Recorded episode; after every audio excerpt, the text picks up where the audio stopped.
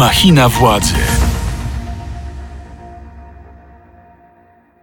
Dzień dobry, witam w 21 odcinku drugiego sezonu Machiny Władzy, podcastu Radia Z, w którym analizujemy najważniejsze wydarzenia w Polsce i na świecie. Ja nazywam się Mikołaj Biedraszewski, a moim i Państwa dzisiejszym gościem jest generał Mieczysław Bieniek, były zastępca dowódcy strategicznego NATO do spraw transformacji, generał Wojska Polskiego w stanie spoczynku. Dzień dobry, panie generale. Dzień dobry panu, dzień dobry państwu. Tydzień temu Polskę odwiedził prezydent USA Joe Biden. Chciałbym, żebyśmy troszeczkę jeszcze wrócili do jego przemówienia. Jesteśmy mocni i zjednoczeni, świat nie odwróci wzroku od Ukrainy, będziemy bronić suwerenności narodów i demokracji. Putin się mylił. Naród ukraiński jest za mocny, a demokracje zjednoczone i silne. Tak mówił w przemówieniu w arkadach Kupickiego prezydent Biden. Część komentatorów chwaliła to wystąpienie za taką mocną symbolikę i jednoznaczne wsparcie dla Ukrainy i jednocześnie podziękowania dla sojuszników takich jak Polska. Część komentatorów z kolei krytykowała, że nie było tam konkretów ani żadnych decyzji, na przykład dotyczących nowego uzbrojenia. Pan się sytuuje po której stronie, jeśli chodzi o stosunek do tego wystąpienia? Ja się tytułuję po stronie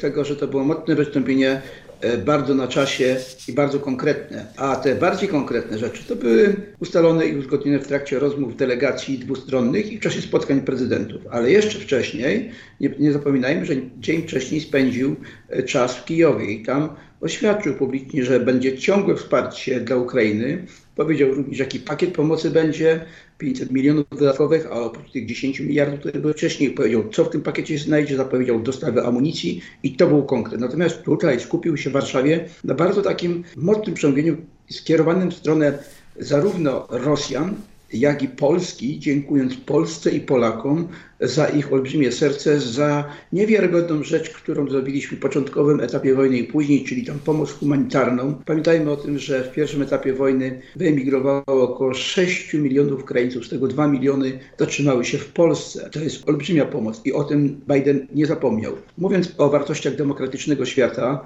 mówił o jego stabilności, mówił o jego wsparciu dla Ukrainy, ale jednocześnie ostrzegał e, Rosję, że to wsparcie będzie ciągłe. Nie jest to tak, że potępił Czambu e, Rosję i Rosjan, e, zostawił jakby jakąś furtkę, bo niektórzy mówi, a brakowało nam tam sposobu zakończenia. Sposób zakończenia jest jeden, on powiedział to bardzo wyraźnie. Gdyby Ukraina nie walczyła, to Ukrainy by już nie było. A gdyby Rosja przestała walczyć, to zakończylibyśmy tą wojnę. I tutaj otwiera się furtka do tego, jak to się może zakończyć. Podkreślił również e, architekturę bezpieczeństwa na świecie i w Europie, mówiąc, że Rosja myślała, że e, zrobi finalizację e, NATO, a jest odwrotnie. Do NATO zostały przyjęte albo zostaną wkrótce przyjęte dwa państwa, Finlandia i Szwecja.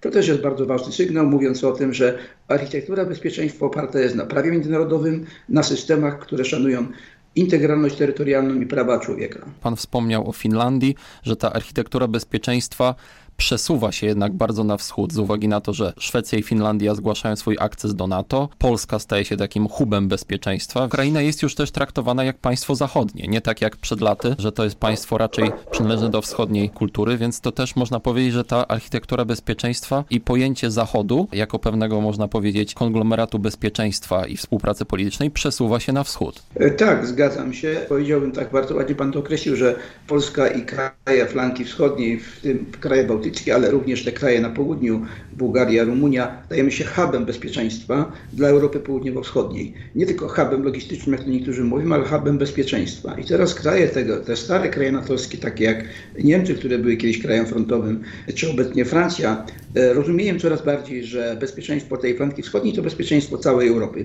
Skoro kraje takie jak Finlandia, które tradycyjnie były neutralne, czy Szwecja z silnymi demokracjami, z dobrym przemysłem obronnym, z nieźle wyposażoną i uzbrojoną armią decydują się na wejście do NATO mimo sprzeciwu Turcji i jakiegoś takiego niezrozumiałego ociągania się Węgier, to jest inna sprawa już te Węgry, zdecydowanie idą w tym kierunku i cieszę się, że rozmowy e, dotyczące ich e, obecności w NATO, bo wszystkie państwa już ratyfikowały oprócz Turcji, że te rozmowy zostaną z Turcją wznowione 9 E, marca w Brukseli na szczeblu ministrów spraw zagranicznych i ja myślę, że to dojdzie do szczęśliwego końca. Trzeba również rozumieć fakt, że współistnienie pokojowe krajów e, tej, tych byłych republik e, radzieckich, czy ich niezależność, czy integralność terytorialna, to jest interes nas wszystkich. Popatrzmy, co Rosja co Putin chciał zrobić z państwami, które były kiedyś republikami sowieckimi, odbudowując ten w swojej zamyśle szalonym, odbudowując Związek Radziecki 2.0 czy 3.0. Najechał Gruzję, prawda, e, zabierając im Abchazję i Osetię. Najechał Krym, odrywając go nielegalnie od e, Ukrainy. Stworzył quasi-republiki Doniecką e, i Ługańską, tworząc warunki do, do wojny domowej i do tego, aby destabilizować dalej Ukrainę cały czas właściwie to Białoruś jest już podporządkowana gospodarczo i militarnie. Teraz tylko resztki tej niezależności politycznej Łukaszenko chyba już niedługo się pozbędzie. Białoruś jest częścią Federacji Rosyjskiej. Zresztą mają ten słynny zbir, Związek Białorusi i Rosji. Państwa bałtyckie wyrwały się na szczęście z, tego, z tych kleszczy żelaznych, wstępując do Unii Europejskiej i do NATO. No nie, Polska nigdy nie była częścią Związku Sowieckiego, ale była pod butem tego Y, uścisku komunistycznego przez lat 60. Więc tutaj te zakusy y, Putina na tą bliską zagranicę były i, i one się ciągle powtarzały.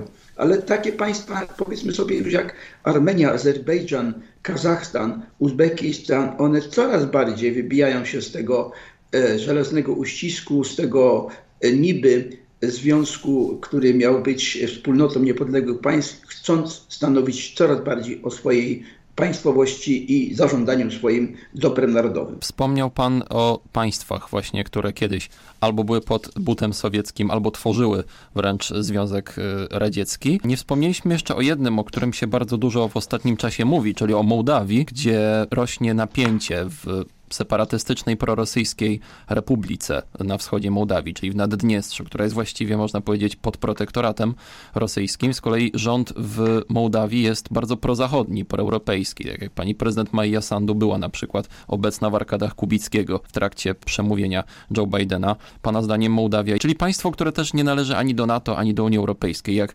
Ukraina. Czy, ona, czy Mołdawia też jest zagrożona ewentualnymi działaniami militarnymi ze strony Rosji? Czy to jest realne zagrożenie? Mołdawia jest i była zagrożona. To jest pole do e, manewru e, i do stworzenia zagrożeń hybrydowych i Rosjanie to już wykorzystują od wielu, wielu e, miesięcy. Pamiętajmy o tym, że w Naddniestrzu trzymają tam mały garnizon, który głównie zajmuje się ochroną składów e, amunicji i zestawów jakichś tam transporterów pancerzonych. Jest to, jest to pogrobowiec tej armii, która tam stała. E, zresztą dowodził nią generał Gromow kiedyś który później był gubernatorem jednej z prowincji rosyjskiej, zginął przypadkowo w katastrofie e, śmigłowcowej. Przypadkowo, a ten przypadek był bardzo dziwny. E, Jakich Natomiast wiele, tak. Rosjanie, tak, Rosjanie nie mają siły dzisiaj i nie mają środków e, do tego, aby przeprowadzić tam operację militarną. Niemniej jednak będą stwarzali pozory różnego rodzaju prowokacji pod fałszywą flagą, a to Ukraińcy weszli, a to gotowi są wejść, a to ludność rosyjsko-rosyjska jest gnębiona. No te, ten cały wachlarz za, zagrożeń hybrydowych, które znamy łącznie z destabilizacją z tej sfery informacyjnej, fake newsami, prawda, uderzeniami cybernetycznymi. Z tym Ukraińcy i Ukrainy się liczą, ale przede wszystkim liczą się władzy, władze Mołdawii. I stąd właśnie E, to zacieśnienie więzy z, więzów z państwami zachodnimi. No właśnie, bo wspomina pan, że Rosjanie nie mają w tym momencie możliwości, żeby na przykład prowadzić wojnę na dwóch frontach. Czyli jeżeli chodzi o Mołdawię, to będzie raczej skupienie się na takich propagandowych, hybrydowych działaniach, także dlatego, że tam część klasy politycznej jest jawnie prorosyjska. Tak, i tylko na tym mogą polegać, bo ani drogą lądową, ani, ani drogą powietrzną nie mają możliwości wzmocnienia tych skromnych sił, które tam są. E, gdyby chcieli przelecieć na terytorium Ukrainy, zostaną zestrzeleni. Drogą lądową oni nie mogą się przedrzeć przez te korytarze swoje. Mają wszystkie siły niemal, niemal zaangażowane w tej chwili w operacjach w rejonie e, Bachmutu, e, w ciężkich walkach i w rejonie Zaporoża tam na południu. Słuchasz podcastu Radia Z. Czy jesteśmy w tym momencie, w, no właśnie, w jakim momencie wojny? Kluczowym, czy ten kluczowy moment dopiero nadejdzie na przykład wiosną? Jakby pan teraz ocenił sytuację na froncie? Jesteśmy w bardzo trudnym momencie tej wojny, trudnym dla obydwu stron, ale trudniejszym prawie, prawdopodobnie dla Ukrainy, gdyż oni są już od dwóch miesięcy zaangażowani w ciężkich walkach w rejonie właśnie e, Bachmutu, w rejonie Krymiennej, w rejonie południowym, tam przy Zaporożu, w Wuchedarze. To chyba teraz walczą epi epicentrum walk, można powiedzieć. Epicentrum, tak. Walczą bardzo ciężko. Soledar został chyba już częściowo zdobyty przez Rosjan, ale Rosjanie okupują to olbrzymimi stratami. Jednym z celów tej operacji jest po pierwsze zadanie ciężkich strat, wiązanie wojsk rosyjskich i utrzymanie tego węzła strategicznego, komunikacyjnego, logistycznego, jakim jest właśnie Bachmut.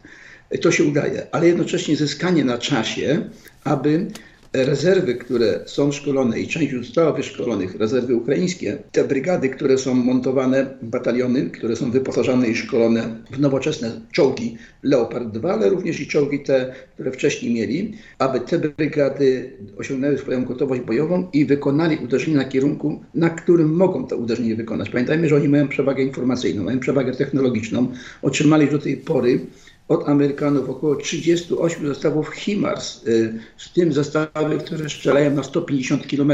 Słyszymy od czasu do czasu o celnych uderzeniach w składy amunicji, y, w składy paliwa, w stanowiska dowodzenia. To są właśnie efekty działania tych HIMARSów. Pamiętajmy, że oni nie strzelają tymi pociskami, które są bardzo wartościowe w jakieś cele pojedyncze typu czołg czy jakieś małe zgrupowanie zmechanizowane. Strzelają obiekty bardzo cenne, których zniszczenie zapewnia uniemożliwia prowadzenie operacji na większą skalę. Widzimy, że te koncentryczne ataki Rosjan nie są jakiejś olbrzymiej skali. Po pierwsze, że są niszczone odwody podchodzące, jak również e, drugie rzuty, ale po drugie, że są niszczone. I po trzecie, teren na razie sprzyja ponieważ jest rozmokły i ciężki sprzęt, czołgi, które ważą około 40-50 ton, czy zestawy artyleryjskie na gąsienicach mogą się tutaj e, topić. Ale jednocześnie podkreślam, Rosjanie tę wojnę na przetrwanie, to na osłabienie gospodarki, infrastruktury i sił mogą prowadzić przez dłuższy czas, ponieważ mają mobilizowanych gdzieś tam w odwodach jeszcze około 120-150 tysięcy żołnierzy. Kolej Ukraińcy są troszeczkę zmęczeni tymi walkami obronnymi, oni tam się rotowali,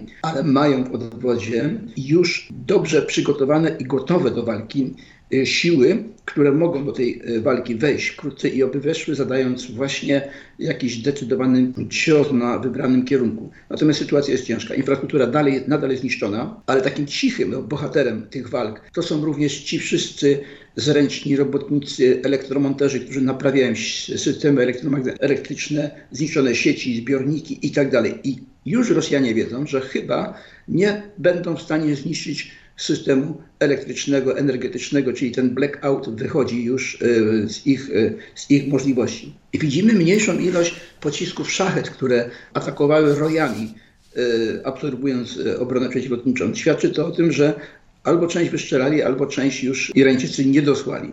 Widzimy mniejszą ilość ataków pociskami precyzyjnymi typu CH, Kalibr czy Iskander. To znaczy, że mają już na zapasach mniejszą ilość tych, tych, tych pocisków. Niemniej jednak to zgrupowanie lotnicze, które jest około 250 km głębi od linii frontu, lotnicze samoloty szturmowe, jak również samoloty myśliwskie, ale i śmigłowce, to też świadczy o tym, że Rosjanie jednak przygotowują jakąś operację.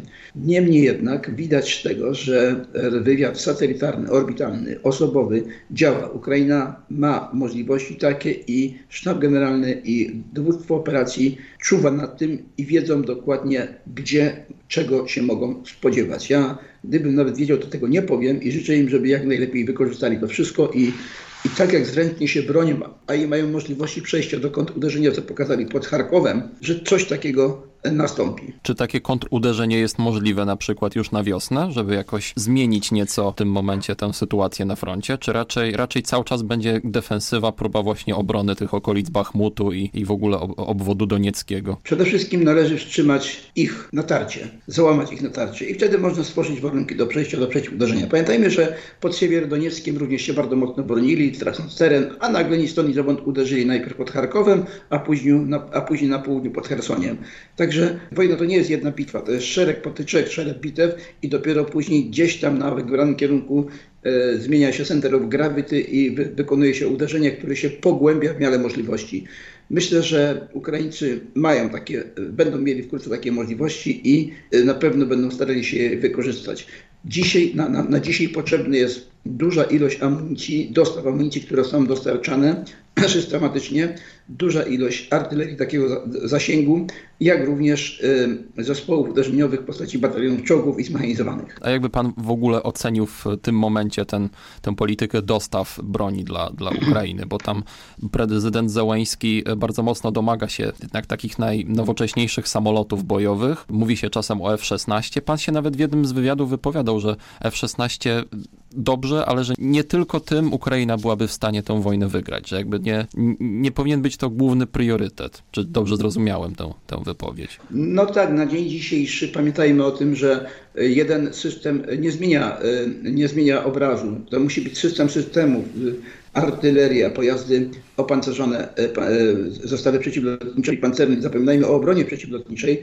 Te systemy przeciwlotnicze już wkrótce dojdą. Ja mówię o patriotach, które będą mogły chronić zgrupowania e, duże, ale również obiekty miejskie. To jest bardzo istotne, żeby ludność cywilna nie, nie ginęła. Natomiast oczywiście w przyszłości nie, nie wykluczam, że przecież Ukra- kiedyś wojna się zakończy. W jaki sposób? Czy to będzie zawarte trakt, porozumienie pokojowe na warunkach ukraińskich czy rosyjskich, nie wiemy, ale mam nadzieję, że się zakończy. Ukraina będzie dalej państwem niepodległym i żeby tej niepodległości jeszcze będzie potrzebowała siły powietrzne i na pewno idzie w kierunku struktur zachodnich i myślę, że takim samolotem przyszłościowym dla nich będzie samolot F-16. Być może, że już się gdzieś tam niektórzy szkolą, ale to jest melodia przyszłości, bo to wymaga półtora roku przynajmniej solidnego szkolenia, żeby pilot był gotowy, combat ready, a poza tym musi się włączyć w system zarządzania przestrzenią powietrzną, powietrzną czyli to, co NATO ma, te Link 16, łączenie się taktyczne i operacyjne z innymi systemami walki, nie, nie wchodziłby na razie w grę.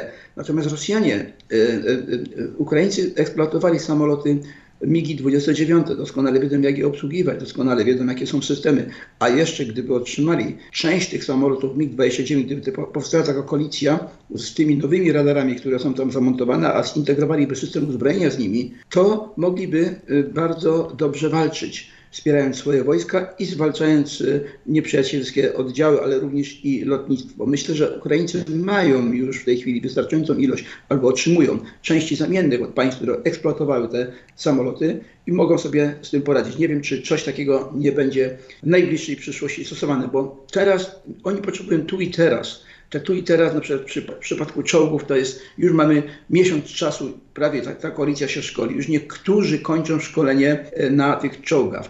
E, słyszymy, że e, Bradley'e, obsługa batalionu Bradley już jest gotowa. Bradley to są transportery gąsienicowe, bardzo dobre, dobrze uzbrojone, świetnie zabezpieczone, manewrowe i tak dalej. Tam się szkolą pododdziały na poligonach nie tylko w Polsce, ale w Gravenwort w Niemczech w tej chwili cały batalion jest zdolny do walki manewrowej. Taki batalion Bradleyów wsparty czołgami jest potężną siłą uderzeniową, jeśli dobrze będzie wykorzystany. Pamiętajmy o tym, że przekazywanie nowoczesnego systemu, a Ukraińcy naprawdę się szkolą błyskawicznie, to jest szkolenie. Szkolenie, jeszcze raz szkolenie. Jeśli mamy telefon czy komputer i na co dzień wykorzystujemy 30% jego możliwości, to jak otrzymamy czołg Leopard A5 czy A6, czy nawet A4, i otrzymamy Bradley'a, otrzymamy inne pojazdy czy zestawy artyleryjskie. Jeśli nauczymy się wykorzystać w 80%, to będziemy mieli stosunek 4 do 1. Jeden czołg Leopard na cztery czołgi T-72 rosyjskie. Jeśli dobrze to wykorzystamy, połączymy siłę ognia, manewr i taktykę, to samo dotyczy zestawów artyleryjskich, to samo dotyczy zestawów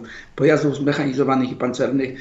To jest system systemów. No i oczywiście to są mięśnie, ale teraz mówimy o mózgu, a mózgiem jest system zarządzania polem walką, system dowodzenia, rozpoznania i uderzenia na obiekt wybrany i planowania całych operacji. I, Ros i Ukraińcy mają to bardzo dobre, dobrze, walczą efektywnie ponad rok, ale nie zapominajmy, że oni się szkolili przedtem. Ta wojna u nich trwała od 2015 roku i dużo, dużo, dużo się nauczyli przy pomocy również instruktorów zachodnich, a dzisiaj są w prawdziwej walce. Jest to w tej chwili najmocniejsza armia lądowa w Europie i najbardziej efektywnie walcząca z niby drugą armią świata. Słuchasz podcastu Radia Z. Pomówmy jeszcze na koniec o NATO, o Sojuszu e, Północnoatlantyckim, w ramach którego przecież pan e, pełnił istotną funkcję, więc jest to dla pana e, bliska organizacja. Jakby pan skomentował doniesienia o planach wspólnych manewrów wojskowych? Takie rozmowy podobno toczą się między Warszawą, Waszyngtonem a Berlinem. W Polsce mogłyby się takie manewry odbyć. Pana zdaniem to byłby taki jasny sygnał dla Putina, że nie powinien zadzierać państwami Zachodu? Że to byłoby ważne wydarzenie, także z punktu widzenia politycznego politycznego, symbolicznego, militarnego oczywiście też. Ale takie manewry to się toczą ciągle. Czy to Anaconda w cyklu dwuletnim, czy Challenger w ubiegłym roku, to są nie tylko manewry z udziałem trzech państw, tak jak pan wymienił, nie, nie, ale oczywiście, oczywiście, ale- kilkunastu państw. Nawet stała obecność oddziałów y, amerykańskich na terenie Polski, to oni tylko nie, nie, nie, nie szczegą tam, nie patrolują, oni się szkolą, oni ćwiczą, oni przekazują swoje doświadczenia. To jest jeden z systemów y, zarządzania i osiągania wyższej gotowości bojowej to jest interoperacyjność oddziałów, czyli musimy mieć wspólne procedury, musimy mieć wspólne częstotliwości, musimy mieć czasami te same kalibry, chociaż nie zawsze, bo mamy kilkanaście typów czołgów, mamy 120 i 125 mm, mamy 7,62 amunicję i mamy 5,56, pięć- i mamy, ale jesteśmy interoperacyjni, czyli procedury nasze są e, podobne. I takie szkolenie jest bardzo istotne. A ponadto bardzo prosta sprawa. Mamy korpus północ-wschód, który cyklicznie jest dowodzony raz przez e, polskiego generała, raz przez e, e, niemieckiego. Dzisiaj akurat to dowodzi niemiecki generał, prawda, tym korpusem. Do tego, i, I raz duński, bo to jest taki framework nation, trzy państwa, ale do tego korpusu są dołączone na wypadek kryzysu i wojny i na wypadek pokoju do ćwiczeń oddziały z różnych krajów, prawda, natowskich, między innymi Niemiec, Danii, Polski, Stanów Zjednoczonych, y, Łotwy, Litwy, Estonii czy państw bałtyckich. I ten korpus w przypadku kryzysu i wojny przyjmuje dowodzenie jako komponent lądowy na kierunku właśnie zagrożenia. Więc to, te ćwi- ćwiczenia mają właśnie na celu. Przecież dzisiaj Amerykanie są zarówno w Polsce, są w krajach bałtyckich, są na terenie Niemiec. E, Dowództwo 5 Korpusu wysunięte stacjonuje w Poznaniu i to wszystko jest w ramach planów interoperacyjności i planów ćwiczeń zintegrowane z całym systemem zarządzania ćwiczeniami i treningami NATO. To jeszcze chciałem zapytać pana, czy pana zdaniem, bo pan wspomniał o dwóch krajach NATO, które można powiedzieć są takie trochę problematyczne. Mam tu na myśli Węgry i Turcja. A właściwie problematyczna jest y, ich postawa, bo może przypomnijmy, Turcja, która nie chce się zgodzić na, a przynajmniej zgłasza pewne wątpliwości, jeśli chodzi o akces Szwecji do NATO. Tam chodzi o to, że zarzuca szwedzkim władzom wspieranie terrorystów y, w Kurdystanie. Też y, prezydent Erdogan, który tak można powiedzieć e, lawiruje pomiędzy Zachodem a Putinem, co jakiś czas zgłasza się na mediatora. Z kolei Węgrzy regularnie nadal kupują surowce energetyczne z e, Rosji. Byli też e, przeciwni takim na początku przynajmniej ostrzejszym sankcjom. Pana zdaniem postawa Węgier i Turcji, czyli jednak dwóch członków NATO, z czego jednego bardzo, e, bardzo ważnego, jeśli chodzi o liczebność na przykład armii i, i położenie geopolityczne, że to może być jakiś rodzaj zagrożenia dla spójności sojuszu, czy, czy to są sprawy, które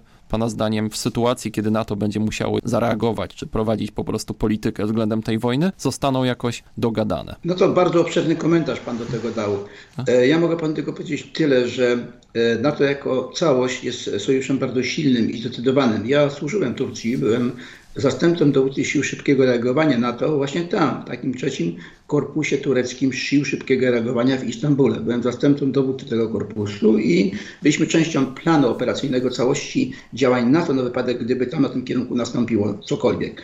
Erdogan dochodził wówczas do władzy. To jest bardziej sprawa polityczna, indywidualnego y, przywódcy. Chociaż Erdogan, jak wiemy, jak Turcja była w problemach, sięgnął po pomoc natowską, kiedy trwała wojna domowa między w, w Syrii, ale również y, państwo islamskie. Poprosił o wzmocnieniu swojej flanki południowej i wtedy rozmieszczono dwie baterie Patriot. Nie wiem, czy pan sobie przypomina.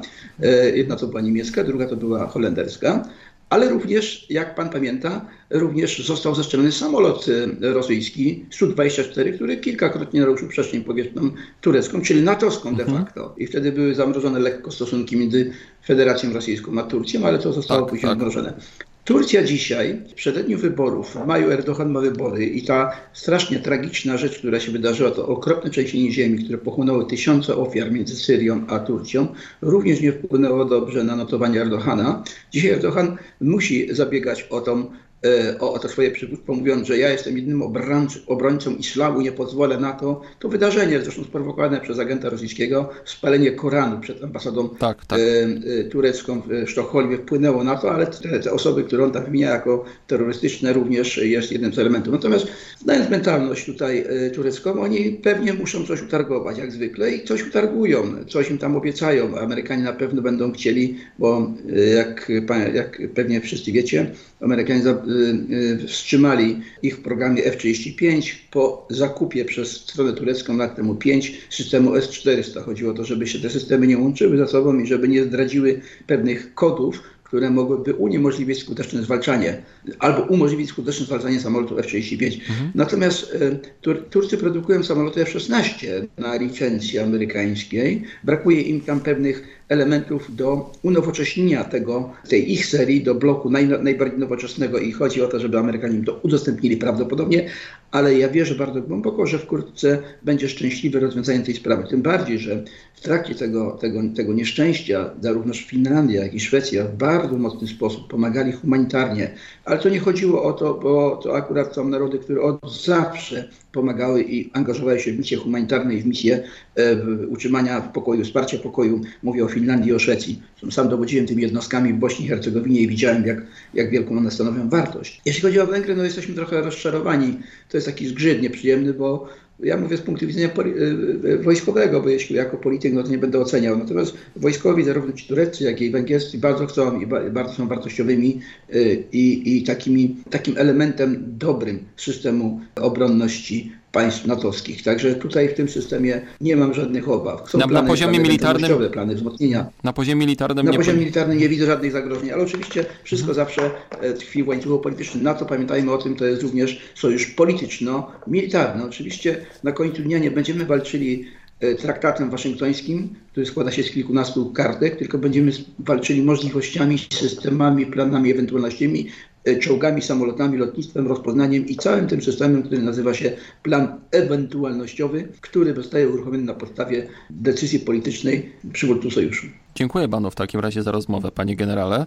Moim i państwa dzisiejszym gościem w 21 odcinku drugiego sezonu podcastu Radia Z Machina Władzy był generał Mieczysław Bieniek, były zastępca dowódcy strategicznego NATO do spraw transformacji, generał Wojska Polskiego w stanie spoczynku. Dziękuję panie generale. Dziękuję również. Machina Władzy. Więcej podcastów na player radioz.pl